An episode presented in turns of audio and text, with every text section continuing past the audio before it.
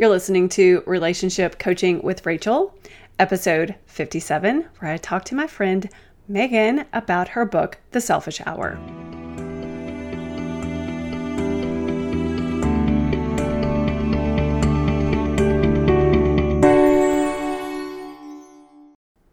I just want to say that this book really spoke to me because, as a relationship coach, as a teacher of meditation and yoga, I absolutely know how important it is to create that sacred time for yourself. So, Megan, hi, welcome to the podcast. How are you? I am good. Thank you so much for having me on today. I'm so excited to be here. And I was curious if you were going to attempt my last name or you just said Megan and let no. it go. Megan, just Megan. So yeah, it's Megan Weisheipl. That's how you say that difficult last name. I would have messed that totally up. Everybody does.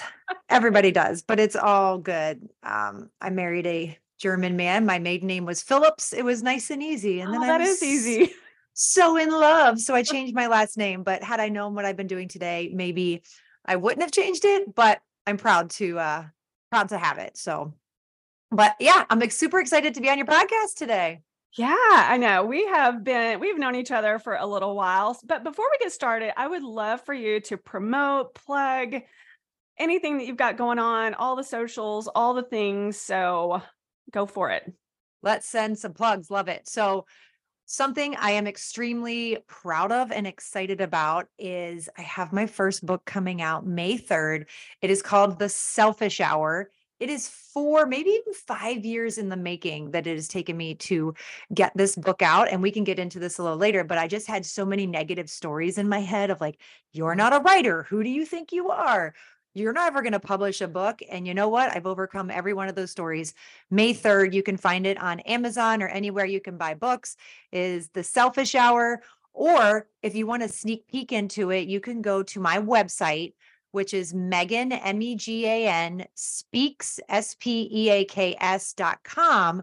And you can download the intro and the first chapter of the book to get a sneak peek, to get a feel for it if it is something that you're into, because it's really about how I was able to transform my entire life in one hour a day. And in that one hour, I just really focused on my mindset and shifting all those thoughts. But it helped me to walk away from my corporate job at 37 years old with two small kids, being the breadwinner of my family, to then starting a business, getting everything, having really crappy years, liquidating a 401k to make myself survive financially, but then getting to a point now where I have created this amazing life for myself. And I always say I created a life from a life I didn't want. Yeah. I was already living in that life and I was like, I don't want this work life that I have. So I created a life that I really truly wanted from what I didn't want. I had the opportunity to read those first pages and that first chapter. And I was like, oh my gosh, this is going to be so good. I cannot wait to get my hands on a copy of your book. So, yeah. Thank you. For, May 3rd, make sure you order it. I will. Yes. Yeah. Um, and I let my husband read a little bit. And he's like, oh my gosh, where can I get this book? I'm like, what? That's so cool. So, so total yeah. side note before you go there, because my husband said that too, because I really, my focus has always been on women, especially like working moms, women, because that's who that's who I am. So that's where I thought my focus was. And then this weekend, I was, my husband kept telling me, Megan, you appeal to more than just women. Like your message resonates with me and other men and I kept like kind of blowing it off. And then I do a keynote speech this weekend. Um, and mind you, there was only four men there out of the 300. But All four of them made a point to come up to me, one in tears, saying, You have helped me so much. But it just really made me think. I was like, Oh, do I appeal to more than just women? So it's see, having you say that your husband said the same thing, it's got my wheels yeah. turned talk a little bit about how we connected, how we first met, and um, we've kind of been fast friends ever since that moment. The very first Zoom we were on. So yeah. when oh, when was it? July of 21. So almost two years ago. Yeah. We both were getting our life coach certification. Yep. And the very first Zoom that we were on, there was 10 women in our coach all over the world. Like it was literally was our so Zoom was filled. But each of us had to share like a couple of minutes about ourselves. And as soon as you shared, I, I don't even know. I think I even said it when I shared. I was like, I want to connect with Rachel. Like, I just want to connect with her. She's my people. Her, I just resonated with your message and kind of your past history and where I was at that time. Cause at that point, I was six months non drinking, I was alcohol free. And I was like, I totally resonate with you and where you are, and let's connect. And that started the friendship that has never stopped. Yeah, yeah. And I love telling people that I get the privilege of coaching, and I volunteer coach for um, a group called Women Who Don't Drink. And I love it. And a lot of us, I mean, there's a little bit of shame in like, oh, I'm- have some struggles with alcohol. I'm like, there's no shame. It was literally promoted to us, but from the time we were little until like now, I just think people have um, more awareness and more choices now than we ever have. But yeah, so we connected straight away. We got to coach each other.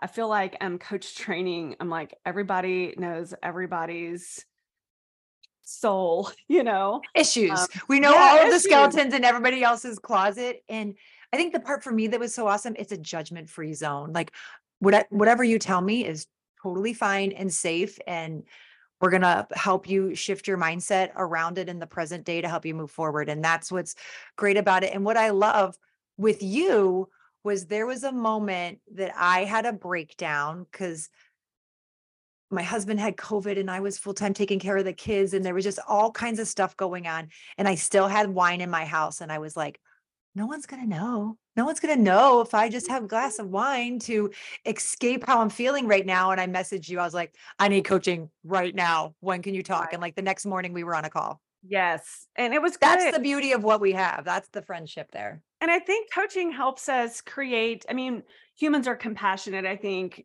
anyway, but it it helps you create even more compassion because on the other side of that call, there there's there's the person that you're like completely trusting with your story and with all of your crap that is going like all of your own judgments that you know you may have about like i don't know your partner or your parents or whatever and you're like i shouldn't be thinking this way.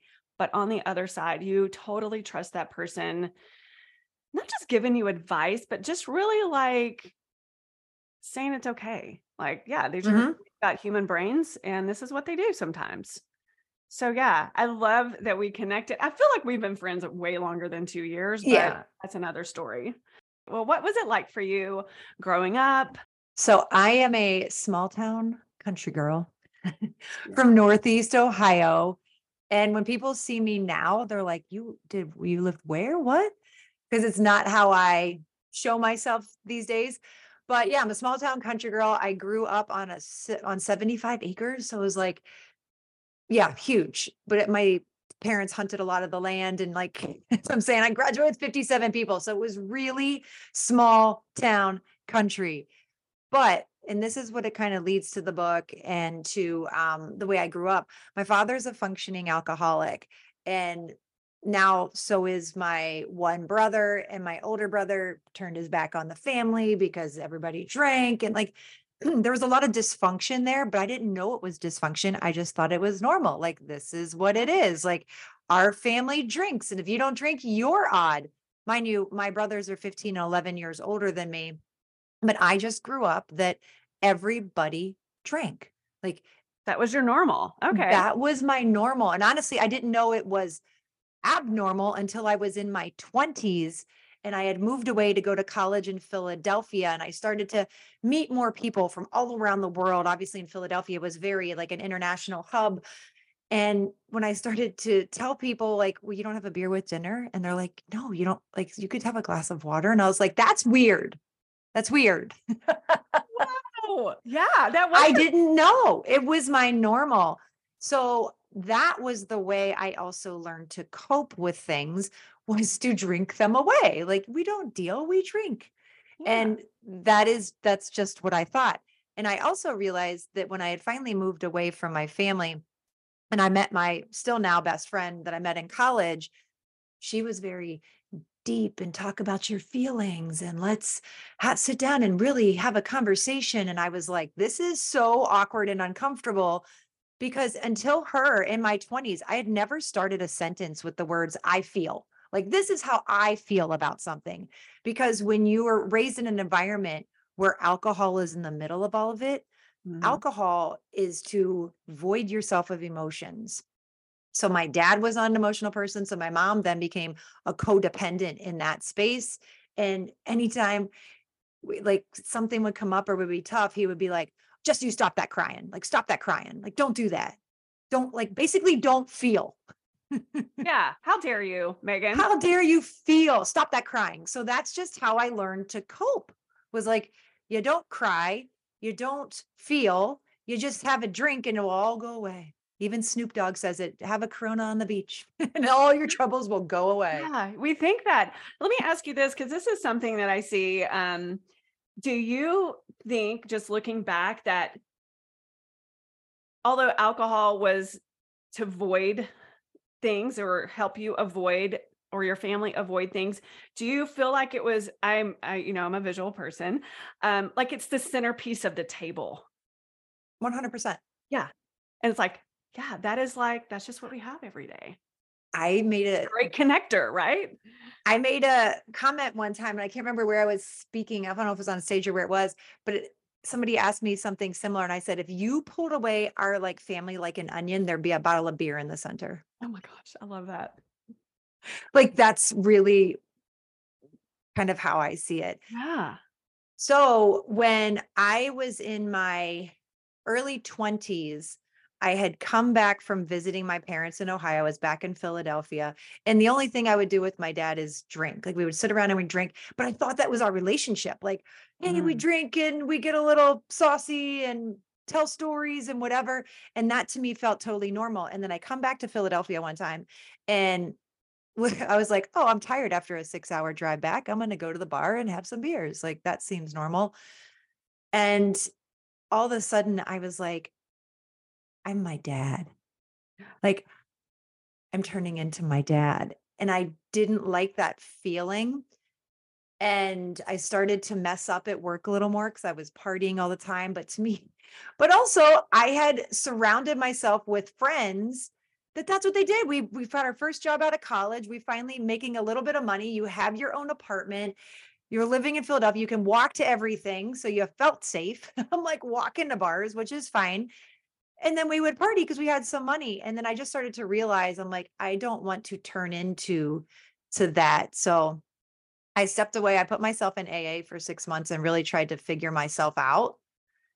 And and it was really, I think that was the first time though in that journey that I realized that my dad could be labeled as an alcoholic. Like to me, Oh, he like was you've just never somebody. seen that really before? No, no, my aunt Mm. actually called me up when I said, Hey, I put myself into AA. And she's like, the first thing you have to deal with is that your father's an alcoholic. Like you've never dealt with that. And then I realized, oh, I'm an adult child and an alcoholic that doesn't know how to handle. I've never been emotional. I don't have any emotional coping skills for anything. Mm, And I was 24 at that time. wow. So that was really my journey. And it was more in that six months. It wasn't so much about, hey, mom, Megan, I have a drinking problem. It was like, how do you feel? How do you, how, what is this feeling inside of me? Like, I don't even understand. Is that happy? Is that sad? Is that anxiety? Is that like, what are these feelings? So it was really about learning that stuff. And I tell my husband with our daughters, I'm like, they should teach this in school, like how to How can they not teach it in understand your school? Yeah. emotions. Like, I don't want algebra. I want you to understand your emotions at a deal young age. all the other things. Correct. And that's why, like, there's so many issues for people now because they've never been taught the right coping mechanisms to deal with your emotions as you get older. So was there like a, a big like pivotal moment that I've I finally realized I've voluntarily been crawling on broken glass and then I woke up? Were were there any of those times or did it happen like gradually? Was there like one thing or is it like, you know, I'm just not feeling that great? So I after 6 months I went back to to drinking because I was like I just need to go through Al Anon and I need to process that I'm an adult child and an alcoholic and go through it that way. So Mm. I was still drinking, but in my head, I was like, I have it in control, right? Our I'm control. sure. Yeah. I, I'm so good. So fast forward to about two years ago, and it wasn't that drinking was an issue in my life, but again, I was using it to escape or to numb things, to not deal with things, but not to a point of like damaging my marriage or damaging my career or anything like that. Like just to just to take the edge off, right? But two years ago, I was doing, I do dry January every year, but then I was sitting in my office towards the end of January, and I can only explain it as like I felt like there was this tap on my shoulder. And I just started crying. I just started bawling, like a primal cry that was coming from my soul. And I knew what I had to do. I knew that I needed to, it was time to stop alcohol forever. Mhm. Like it was just time to deal and to learn and to face the emotions and learn how to process them correctly and all of that. But I was scared because that's one of the things that connected my husband and I. We would sit down on Friday nights and we would have Prosecco Fridays and we would talk about our dreams and have all these amazing conversations when the kids went to bed or watching sports and having a beer. And I was like, if I take that part out of our marriage, like, wh- how will this affect it? So I took me three days before I even told him this that I Oh. wanted to take a year off. And he gave me some pushback. Oh, really? Because yeah, well, he was supportive, but he's like, he's he's a collegiate baseball coach, so he has this mindset about like, if you commit to something, you got to do it. oh, okay. So like so so there's two parts to it because you can make a decision to do something, but then you have to follow it up with a commitment. So I had made the decision to quit drinking, but I still was wavering on that commitment part. And he's like, if you do this and you take a year off of drinking, like you have to commit to it. And we have all these vacations planned. Your best friend's turning 40, you have a girls' trip. Like, how are you going to do all of this? yeah, timing. Wow. And I, because everything, this was 2021. So this is the year after the pandemic when everything got canceled the year before. So you rebook it, everything for the next year. And I'm like, oh, yeah. So this is a lot now. Right. so I did. I did it till March. And then I was like, okay, if I can make it till March, I can make it till July. If I can make it to July, then I can make it to the end of the year. And now it's been two years and three months that I haven't had a drink of alcohol. And it's the best decision that I ever made because I felt like it was on my terms. Like I chose to do it and it didn't come without struggles. It didn't come without, you know, It's not like you're I- never gonna want it again. You know, I think a No, lot of I- like, oh, I'm just gonna quit. It'll be so easy, blah, blah, blah. And you're like, wow, I didn't realize how much, you know, how many bottles of wine I was drinking a week or whatever. Well, my joke is I was like, what do you do with your hands on a Friday night? Like, I don't know what to do with my hands. There's a there's a bit of like uh, you know, you might feel lost without it. 100%. Yeah. And, yeah, and me holding a bottle of water didn't feel right either. Like, I was like, I just don't want to hold a bottle of water. So it took me, here's an interesting part of it. It was probably like eight months going alcohol free before I wanted to have non alcoholic drinks, meaning like a non alcoholic beer, non alcoholic wine. Cause in my mind, I was like, if it's not going to take the edge off, why would I do that? Like, I couldn't. yeah, we're not really doing it for the taste.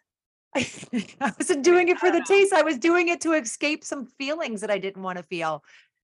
So it took me a while, but now I have my non-alcoholic beers, I have my non-alcoholic wines, my non-alcoholic proseccos, cocktails. I have everything that I enjoy. So when we go to weddings and we go to functions, I bring my little cooler bag and we have our stuff and all of our friends and everybody knows that the Weisheipls don't drink because my husband ended up doing it with me and he went alcohol free as well. He did it at first to support. And then I was like, well, why are you doing this? Like, I know my reasons, but like, what's yours? And he's like, I've never felt better. Like, my Yeah. insides feel so good. Yes. And he's also um, a certified uh, strength and conditioning coach. So he's always in the gym. And he's like, I could see the difference in my body when I removed the toxins. Yeah, And just focus on my health. neurotoxin. Yeah, so he's like, I could see the difference in it. So yeah, now we show up, we have our own like little cooler and everybody's fine with it and they know like it's our it's our thing. Yeah, and your friend turned 40 and you know, the world didn't end because you weren't drinking, right? I, it was tough at moments, but it was Yeah. also one of those like every guy, every girl around me was like hammered. And I'm like, is that what I used to look like? Drunk chick. Yeah. You're like, that was me at some point. I'm like, I'm okay. I'm good. like, I'm good. I see firsthand. Were you also a little bit um at some point concerned that you were gonna pass this stuff along to your two girls? 100%. And I didn't want them growing up in an environment. And not that my childhood was bad by any means, because Right. I didn't know, like I enjoyed it. I didn't know the difference Yeah. until my 20s. And now I'm dealing with it in my 30s and 40s to learn how to feel again, or for the first time, even. So I didn't want them. I have a 10 year old and a seven year old daughter. And I didn't want them growing up in that environment because it also is hereditary. It runs in their blood. So if I can teach them how to process things and teach them, like, I'm never going to tell them, no, you shouldn't drink, but I'm going to let them know my story Yeah. and their dad's story, my husband's story. Like, they will know that and they will understand. But I hope that I'm teaching them that having alcohol in your life is not the only way to be happy and have fun. And you're teaching them how to feel. Teaching them how to feel. Yeah. Yes. Yeah. It's a beautiful thing. It really is. I think this is, I love where we are right now in the feelings world. It wasn't until my mid, no, probably in my 40s, I said that I actually felt a feeling from beginning to end. My gut feels sour. My hands are sweaty. Like I'm feeling very anxious. Like my heart is pounding. But guess what? It goes away. Like there's a beginning to it, there's a middle to it, and there's an end to it. But for me, when I would feel anxious and I suffered with anxiety for a big part of my life, but that's why I I had two vices. One, I would go to the gym first thing in the morning because Mhm. that to me like set the tone for my day to deal with my anxiety. And at the end of the day, I would have a couple of drinks because that would like even me back out. Look, your bookends. It was my bookends. And I thought it was a well machine. I thought I had it all figured out. Like Like, I found the secret. this is the secret. You get up really early, you go to the gym, and then you work hard all day. You have some drinks. And if you have too many drinks, the gym is like the eraser in the morning to like get you right back on track. You sweat it out and you go again. Like genius, I thought. And in my 20s, it worked. I'm not going to lie, it worked. But then I ended up in AA in the 20s. Yeah. It's, It yeah. worked to a point. what was your relationship with your mother like? my I, my mom's a saint like she put up well because she has a husband she my parents have been married for almost 60 years i think they're at 59 years was oh, wow. january so they have been together for a really long time since they were like 19 and she's a saint for what she's put up with with my dad Yeah. then my two brothers so my oldest brother went estranged from our family for 30 years 30? because of my dad's drinking. Like Okay. when he got married young and had a kid, he's like, I don't want my children around this. So my mom uh, sided with my dad. Like, this is my husband, unconditional love. If you choosing another way, sides with my dad. My other brother, more like my dad, um, workaholic, alcoholic, like just kind of right in that space. And then I come along like the loudest, the most expensive kid there was. And my mom was all about me. She took me to, I was in every single dance, gymnastics, everything as a kid. So our relationship, even to this day, I talk to her daily on the telephone, but it's actually very good that our relationship is over the phone. I haven't lived near her for 20 years. I see them a couple of times a year. And even before I see them, I have anxiety. Like I already create scenarios that are going to happen before I see my parents because my mother, my mother and I's relationship is very good. But sometimes I feel like the parent in the relationship. That is really, really common from a lot of women that I hear.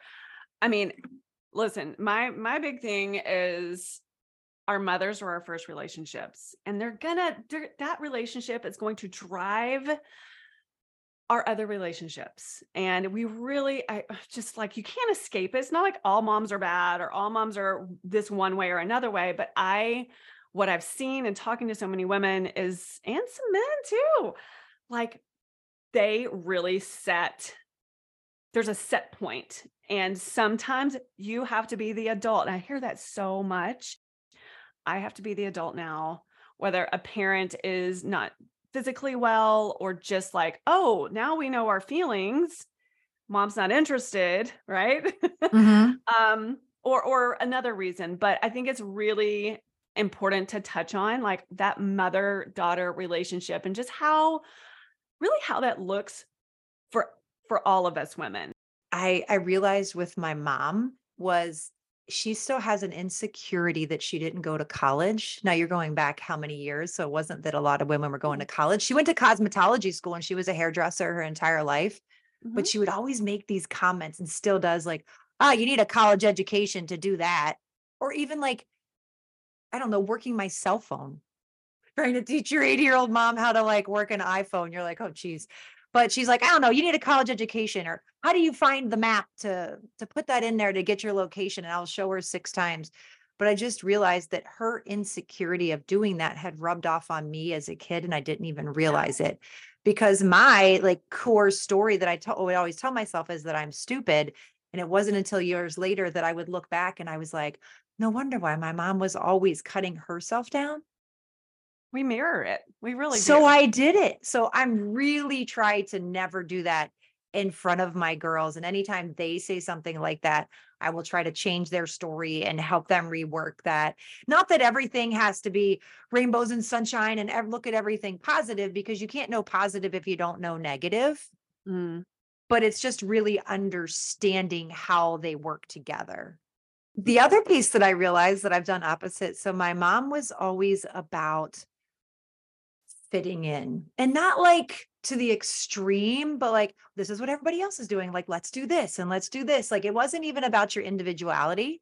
It was just like, oh, this is the current clothing trend or this is this. And she would just have me with all of that, which I didn't know was was good or bad. I didn't have any feelings towards it till now when I'm older. I'm all about with my girls, like you don't have to do what everybody else is doing. Like wear your superhero costume. Yeah. I don't care. Like do your own thing. And my oldest daughter is a huge Harry Potter fan. And in Harry Potter, there's Luna Lovegood, which is like the unique girl, like just kind of following, beating to her own drum.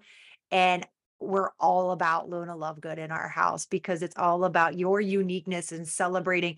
And my girls are always like, Mom, you're so weird because I'll be dancing in the kitchen and whatever. I'm like, we embrace our weirdness in this house. Like, this is your unique. That's what God gave you. Like, own it. Don't try to fit in, be your own person. And that was something I was never taught. So I really bring that to my girls now. And just, I did a keynote this weekend and somebody said to me, they're like, You're so funny on stage. And I'm like, Really? Like that is not a cat- ever. It's not a category I ever like. I can say some funny things, but like when I was just in that environment, like my uniqueness and my body mannerisms of things made it funny, but that was just me being me. It's it's embracing that weirdo part of yourself and not shying away from it and allowing that part to shine and then everybody loves it. So the way the selfish hour came about, I was working in corporate and my husband was actually in between jobs, we could say unemployed at the time. He's a collegiate baseball coach, but he had left the job he was at because he didn't align with that. So he was kind of a, as like a stay-at-home dad at that point. And I was the breadwinner and I felt really good about taking everything on. Like I was like pro woman, I got this. Like I can run the house, I can bring in all the money and I could do this and I could be the mom and I could do that. And I did it for about a year, maybe a year and a half. And then I just hit this point and some stuff had happened at work where I realized like I'm just a number. Like they don't actually care about me. Like they're putting on this good front, but they don't truly care about me in this position. And I came home and I started to talk to my husband, and this is the basis of the book. My husband and I got into an argument, and I realized when I would go into an argument, I would, everything about me would change. My voice would get soft my shoulders would slump in and I'd be like, You're right. I'm wrong. You're superior. I'm inferior. Like I would say these things. He didn't do anything to do this. And I just realized like this was like this cocoon safe space that I would go in. And he goes, Megan, you're in charge of million dollars at your job and tons of people. And yet you act like this. He's like, why do you do that? And that day I heard it different. I go, why do I act like this? Why do I act like this? And that is literally the catalyst that started the selfish hour. Cause then I'm like, who am I? Like, why do I act like this? Why do I think this way? Why am I in this job? Like, I started to question everything from him just saying that that one day. And so I realized that I needed to work on myself, but my day was so much about everybody else. It was about kids, it was about work, it was about dinner, it was about blah, blah, blah, blah, blah. Like there was no time left in my day for me. So that's why I got up an hour earlier than my family, 5:30 to 6:30 and I just started working on myself. I started journaling, I started meditating. I literally the first day googled meditation for beginners. Like, okay, 10 minutes, solve my problems, put my AirPods in, like solve the problems and I sucked. Like I couldn't stop thinking about why is this and I got to pay the bills and I got to do this and da da da. Like it was a total journey. But that's where it started and I did that every single day for 2 years straight. And that's what changed my entire life. And I started to figure out me. I started to look at our relationships. And what I realized was that base story, that core, I call it a core red light story that was stopping me of I'm stupid. That's what would become present in those arguments I had with Nick. Because I look at him, he's very smart, he is intelligent, he is commanding of his presence. And when he would say something, I would instantly go into this little 11 year old me and I'd be like, "You're right. I'm wrong." Like, and I would go into that place, and I didn't even realize the 11 year old me was still there, like our inner child part. I didn't Yeah. know who she was. I didn't know it was there. But that's through this my selfish hour and through this work, I was able to understand her and realize her presence in my life. And I realized that everything I did, I was running through this filter of I'm stupid. So I wouldn't speak up at work on things that I believed in. I wouldn't do this because I was like, I didn't want to do certain things because I didn't want people to see that I was stupid. So that's how that journey began. But it it changed my relationship with my husband. It changed my relationship with my kids. It literally changed my entire life. Like that's within a year, I quit my job. I did, I completely changed everything. And why I went into mindset coaching and it's so meaningful to me is because I rewired my brain to get to where I am now. But I didn't realize it was an issue until he said that. And I just thought it was our relationship. Well, he's, even though I'm the one working and he's unemployed right now, I still saw him as superior and me inferior. And it was only because that was my 11 year old self that would show up in those moments. Wow. Crazy, right? Yeah. Well, I mean, I I've listen, I've been teaching meditation for years and all that, and I'm a believer, and it's so interesting. It has to be it has to be our own idea.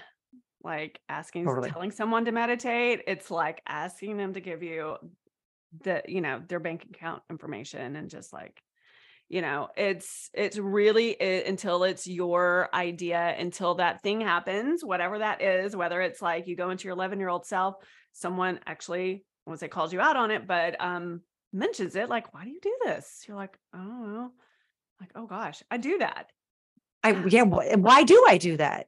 And I was 35 years old at that point, And I'm like, why do I do that? I don't know.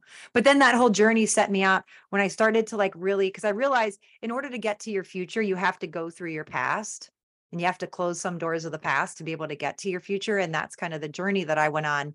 But it helped me to see why I chose certain partners and relationships, why I chose certain jobs, why I stayed here longer than I should have. Why was I with that person? Like you could start to see the trend in all the people. My husband's exactly opposite of everybody I ever dated. And I'm like, oh, isn't that interesting? Like, as you start to look at it, yeah, it's because I was trying to finally like figuring myself out because I didn't get married till I was 30. But, and honestly, like I had a lot of gaps where I never even dated or wanted a relationship because I was so focused on my career. And because of all the issues with my dad and my brothers, this is part of the book where I talk about like, I didn't trust a man. I assume men would make you cry and they're going to be dishonest with you because that was the environment that I grew up in and they're just going to be drunks and that's what it's going to be and I didn't want any we deal with it. I don't deal with it. I'm like pro woman. I am going to run an office and drive a sports car and wear sassy shoes and designer sunglasses. Like that was my sole focus. But I can do it all by myself could do it all by myself. I was even okay with you know, going to have a baby by myself. Like I was totally like that was going to be because I could not get past trusting a man from the from the environment that I Oh, grew up in. Yeah. But then I met this guy, Nick, and he totally changed everything. We met on match.com and was engaged two months later. What? I did not know that. I He love it. rocked my world. Now we're 13 years in, and it's been the most amazing journey ever. I love it. I love it. Anything else you want to tell me about the book? Maybe some things that I haven't seen, like what's what's inside for us? Yeah, so the book is really all about different adventures. I shouldn't say adventures, different things that I'd gone through in my life that I rediscovered in my selfish hours and was able to like I say it's almost like I was looking into a crystal ball and was able to look back at my life and go, Mm. that's why you did that and this is why this happened and it leads it all up to different journeys throughout my life of i call it some of the villains like i said my life was kind of like a video game but the biggest villain that i had and all of it was really my mind and going through everything i did and learning how to tame that villain throughout all of it and really i had to create a relationship with that 11 year old me in order to get through it. But what I read in so many books when I was going through this was forget about it, push it away, don't think about it. And that didn't work for me because I'm like, 11 year old me is in my DNA. It's who I am. She shows up all the time for me. So it was really, I was watching Frozen for the gajillionth time with my daughters All right. and Elsa was on there and she was trying to fight her power inside of her. She was trying to fight her younger self. And then she goes, Oh, it's love. If you just love her. And that was my breakthrough moment to really understand how to connect to my younger self instead of pushing her away or trying to drown her out with alcohol or lift weights to push her out. Literally, if I just loved on her, and that was the shift that I talk about in the book. Instead of pushing away my younger self, I loved her and I let her know that she is uh she's heard and she's seen and she's safe and she's okay and I got this. And that was the big shift for me. Don't push that younger part of you away because all she ever wanted was to be loved and accepted Yeah. and heard. And I think the more we push that away, there are opportunities, things that happen in our life that that are going to bring that all of that up to the surface. And it's usually, and this is what I've learned in my own life and what I see in my friends and my clients, it's going to be at the worst possible time.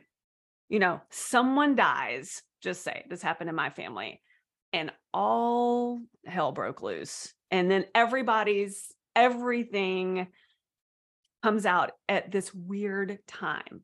And I'm like, I was talking to my dad about something that happened. I won't go into it right now, but he's just like, I just can't believe this is happening. I'm like, really? You can't believe this is happening? I'm like, that's what happens. This is how it works. This is what happens when we push all that down. It is going to come up in the worst time. Yep. So dealing with it, I think, is that um, you know, planning ahead of time almost that we talk about in coaching. Like, okay, if we push it off, which you know, we're all guilty of like, I don't want to think about that.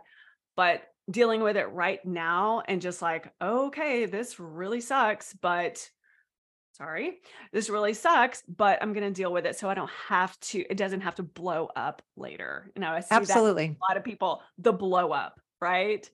100% and that's that's i talk a lot that about that a lot in the book as well but the book is super relatable because i talk about these mindset struggles your younger version of yourself um, comparison and why I wanted my daughter to dress a certain way so moms wouldn't judge me and all of these yeah absolutely and then i real i realized when she was in tears that she didn't care what she dressed like she was comfortable and she was happy but it was me trying to fit in so moms weren't like, well, why is her daughter dressed all crazy in her hair?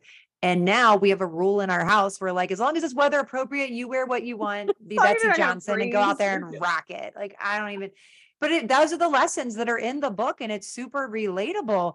Even there is one chapter towards the end where there's a Me Too chapter where I went through my own struggles with an abusive relationship just like everybody else. And here's what happened. I shouldn't say just like everybody else, like several people have gone through.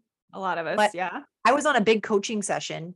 There was a hundred people on a Zoom and it's a free, like free coaching where you could just raise your hand and say, Hey, this is really what I need coaching on. And the one woman started out by saying, I was sexually abused when I was younger and um I don't have feel like I have a voice today. So I'm trying to build a business, but my my voice, I don't I don't feel like I have a voice to come out and say the things and it's really holding me back. And she was probably in her 50s that said this. And that happened in her, you know, young years. And then what happened on this call was like All the hands raised up. all the hands went up, the chat went crazy, and I'm sitting there trying to control this Zoom where I just had like this breakdown, and I am, it was really eye opening to see. I bet you 70% of the call, I'm sure some of the women didn't even speak up, but the Yeah. one woman was in her 70s and started crying and said, I've never spoke about it. Can you imagine holding on to that for so many years and living with that? so many So- people. Yeah. And then I get off the call and later that night, my husband's like, how was your day? And I like told him about it. And he goes, well, did you share your story? And I go, well, what are you talking about? I, because I was so into coaching and I was so about everybody else on that call, like it had nothing to do with me. I was just being to think about me. well, I was just so present for Yeah. everybody else.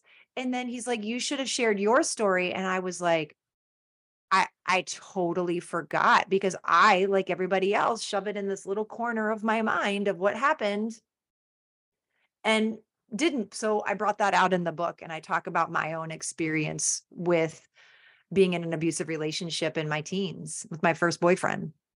Yeah, I mean, I think so many women are gonna really, really get so much out of that because once we start talking about the things like, hey, we're both not drinking. I, in my 30s, I would have been like, that's never gonna happen. No, yeah, Now that's in my 50s, I'm like, it's the best thing. I can sleep. for the most part. I can sleep. Uh, I don't feel awful and like I'm like wondering why. Why do I feel so bad all the yeah so so this book i just share all of the skeletons in my closet are out there and i had a little bit of fear about that too because i'm like my daughters are going to read this book someday and be like whoa so mom struggled with drinking. She was in an abusive relationship. She had really bad mindset issues. She did all these things but the book is written from a place of healed like of healing. It's not, I'm written totally going through it. not a victim. It is not a victim book. It is a place of healing. So i so i share my stories but i also give practical tips of like this is how i went through it. This is what helped. Like here's some things that you can do to help yourself with this too. And after the book launches i'm also going to do a 6 week course of the selfish hours so i could help women create their own selfish hours learn how to create boundaries learn how to create schedules so you're prioritizing yourself and not everybody else first and i just really want to teach other women how to do this because to me it's life it's literally changed my life just to be able to put me first. important. so I redefine selfish in the book because a lot of times, especially moms or working women will hear the word selfish and be like, I don't want to be selfish. And they instantly put a negative connotation to it. But what i define selfish as is taking care of oneself first and filling your cup so you can pour more into others. And being selfish really means you care so much about others that you're willing to put yourself first to be the best for yourself and everybody else. So selfish really means love for oneself first. I love it. I when I owned my yoga studio, um, we would have women come in and they would just be all into it. And then sometimes, you know, as you do, you just you quit coming to yoga or whatever. And I would see them, I'm like, oh, hey, you're back. And they're like, yeah, my family, they would either say my fam, my husband or my kids or my boss was like, you go to yoga because you're just better. You are less stressed, you're not shouty that hour, hour and a half of whatever it is, whatever time of the day it is, I think you see the difference. But it's not until you kind of take it away or you quit doing the thing. You're, you know, you're like, am I this person? What happened? So getting back into that selfish hour, I am a thousand percent on board with that. It's so huge and it's it's absolutely needed and if people say it's not, or people say I can't fit it into my day, then I challenge you to look at your phone because it'll tell you how long you're on social media. Oh, you scrolled social media for two and a half hours today. Don't tell me you can't stop an hour of that and work on yourself. It gives you a breakdown of the week. I'm like, what? yeah, I'm. I don't. Mm-mm. You do have the time. You're just choosing not to do it. Exactly. Well, wrapping up here. Um, just kind of just highlight what do you want people to take away from our conversation today? Um, we didn't really say this word in here a lot, but in our coaching, in my book, in in a lot of what we do, it's all about choice. And you get to choose the life that you want, the thoughts that you want, the direction that you want your life to go. It is all about choice. And the reason that you and I are even on this Zoom is that we chose to become certified life coaches. We chose, you chose to start a podcast, like you chose to move things forward. So many women that I see, they just settle. Oh, this is what it is. This is what life dealt me. This is how I do it. And they feel like they don't have a choice. And the biggest thing for all of your listeners is to say that you are in full control and you do have a choice a choice of your thoughts and a choice of your feelings. I try to teach my girls all the time because they'll say, She made me do this or she made me feel this way. And I'm always like, No one can tell you how you feel. You choose that. Because if I can teach them before they're 11 years old what I had to learn in my 40s, can you imagine? You imagine what oh they are capable God, of. So that's my biggest thing to for people to take away from this is like the whole part of my book is all about like I just realized I had a choice. And when I, I said the beginning, like I created a life from a life I didn't want. That was my choice. And I just moved in that direction to make it happen. You are absolutely an example of what is possible. Be the person, be the example of what's possible. And you're like, I, I have me. I yeah. can do that. Yeah. And I mean, you are the perfect example of what's possible. I love um, the the whole line of, you know, discomfort. Is, discomfort is the currency of our dreams, 100%. Yes.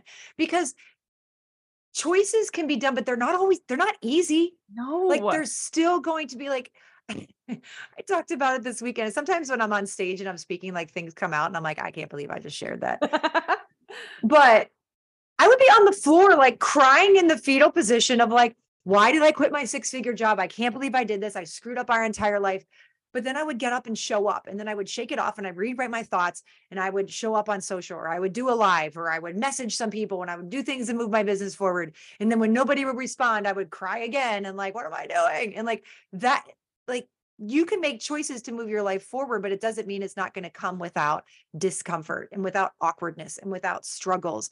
But it's always be bigger than your biggest excuse because you're going to have all these excuses that say, go watch Netflix, go, you don't have to do that. Just go do laundry, go be productive. You don't need to move your business forward but you have to be bigger than any excuse that you can give yourself and that is the only reason that my life is moving forward at the trajectory that it is is i keep being bigger than my biggest excuse that's it because there's a lot of excuses yeah we could always find a good excuse thank you so much megan okay one more time plug everything before we oh, go.